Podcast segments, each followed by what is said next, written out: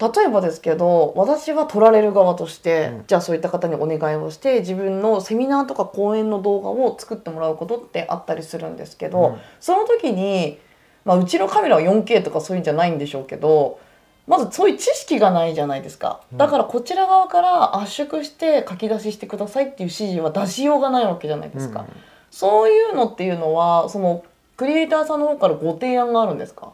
まあ、大体その撮った映像ですね。はい。最後に、え何に使いますかっていうのはやり取りであると思うんですよね、はい。その時ので大体決まります。普通に YouTube に載せてうん。見てもらいますっていうのであれば、まあ、そんなに、まあ、セミナー自体そこまで画質の良さっていうのは求められないことが多いと思いますうので、そういうところですね。それはもうクリエイターさんの判断なんですか？それとも例えば圧縮したら画質とかは悪くなるけどでも軽くなりますよそしてセミナーとかだったら別に画質悪くても大丈夫ですよ。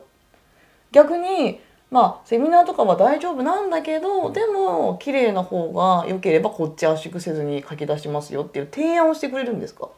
まあそれはその時々によりますね。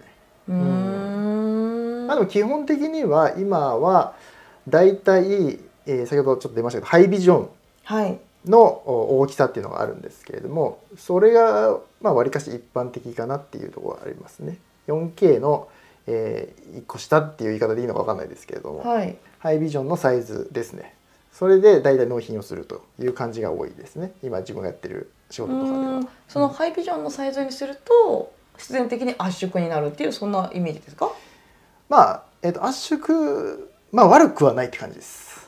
圧縮めちゃくちゃ圧縮するわけではないけれどもまあまあデータ的にも映像的にもき結構綺麗みたいなね。そのくらいうの塩梅みたいな感じです。え圧縮にもレベルがあるってことですか？そうですね。ああなるほどね、えーでも素人からするとそのレベルを知ることっていうのがまず難しいんじゃないかなみたいな思うんですけあどなんで単純に YouTube とかに昔の CM のはいやつが転載されて載ったりするじゃないですか。はいそれこそあの4対3のテレビの時代の CM とかっていうのがなんかまとめとかっていうの出てると思うんですけどあれってめちゃくちゃ画質悪くないですか？そうなんですか。なんか画質が荒い動画ってわかります？昔の CM とかドラマとかの一場面でうん。うんはい。ひどいなとその人の輪郭もちょっと微妙なぐらいすごい荒れてしまっているの。あれっていうのがすごくめちゃくちゃ圧縮。まあ圧縮っていう表現がちょっともうダメなぐらいですけどすごく荒れてしまうんですね。圧縮しすぎると要は画像がすごく荒くなってしまうんですよ。うん。極端な話、はい。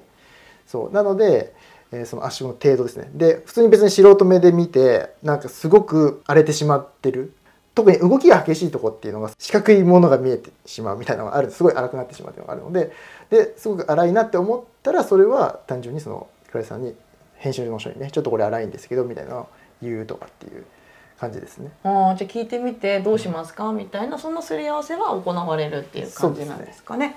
なるほどね。まあ双方のね意見がありますから希望もね。そうですね。あとはあれですね。あのまあ最近は減りましたけど、やっぱりそのクライアントさん側で、えーアップロードするときにはい。データサイズの制限があるみたいなのがあるんですよ。たうまに。なのでこの長さなんだけど、例えば500メガ以内にしてくださいみたいなこともあったりするんですね。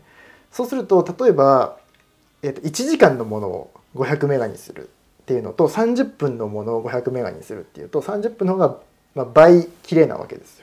で1時間の方が倍圧縮されてるので倍粗いっていう感じになっちゃうので、まあ、そういう風なとこそういう制限があるとすごく圧縮せざるを得ないみたいなそういうこともありますうね。ーん。そっか状況によっても、うんその圧縮の度合いとかが変わってくるっていうことなんですね。そうですね。ああじゃあもうこれは本当に現場をやりながらあ、はいこんな感じねみたいなので体感取っていくといいんですかね。そうですね。まああとは本当にクライアントさんがどの程度がいいですかって言って、うんまあ出してあげるとか。でもなんかそうすると、私たちは無知なわけですねうん。取られる側は。だから向こうからその制作者の方からのご提案とかってすごくありがたいので、そういうなんか言ってくれる提案力みたいなコミュニケーション力ですか？はい。っていうのも欲しいですねこちら側からするまあ、と。そうですね。うん。なんかたまに上から目線の方いるじゃないですか、はい。そんなのもわからないんですか？